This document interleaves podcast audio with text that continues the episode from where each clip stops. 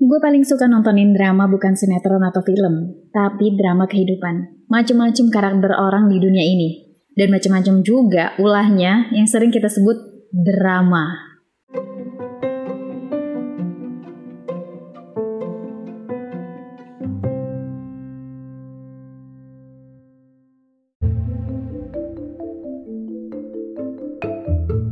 Episode ini adalah bagian dari tantangan 30 hari bersuara 2022 yang diselenggarakan komunitas The Podcasters Indonesia.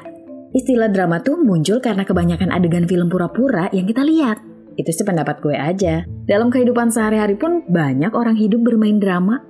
Yang paling deket aja, istri suka ngambek kalau suami kurang ngasih uang belanja. Atau setelah sibuk kerja selama seminggu, pas hari libur malah istirahat total di rumah. Gak ada tuh agenda ngajakin anak dan istri jalan-jalan refreshing gitu. Terus orang tua yang protektif sama anaknya yang sudah menikah. Selalu aja cari perhatian agar si ibu diperhatikan ketimbang istri si anak sehingga cekcok kecil di rumah tangga terjadi.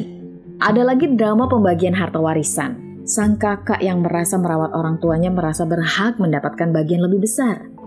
Sementara adik-adiknya yang mengirimkan uang untuk biaya hidup orang tuanya juga merasa besar jasanya. Di dalam kehidupan bertetangga juga ada drama. Misalnya habis nyuci motor di depan rumah. Ada genangan air kan tuh? Kalau nggak masuk selokan, jadi deh berantem cuma gara-gara air yang nggak ngalir. Dengan sumpah serapah depan rumah jadi becek, kotor, sarang nyamuk, dan lainnya. Belum lagi drama guru dan kepala sekolah juga sering terjadi nih. Biasanya karena tenaga pendidik kurang kreatif, kepala sekolah harus ngerjain atau mengeluarkan ide lebih banyak untuk kreativitas mengajar anak di sekolah.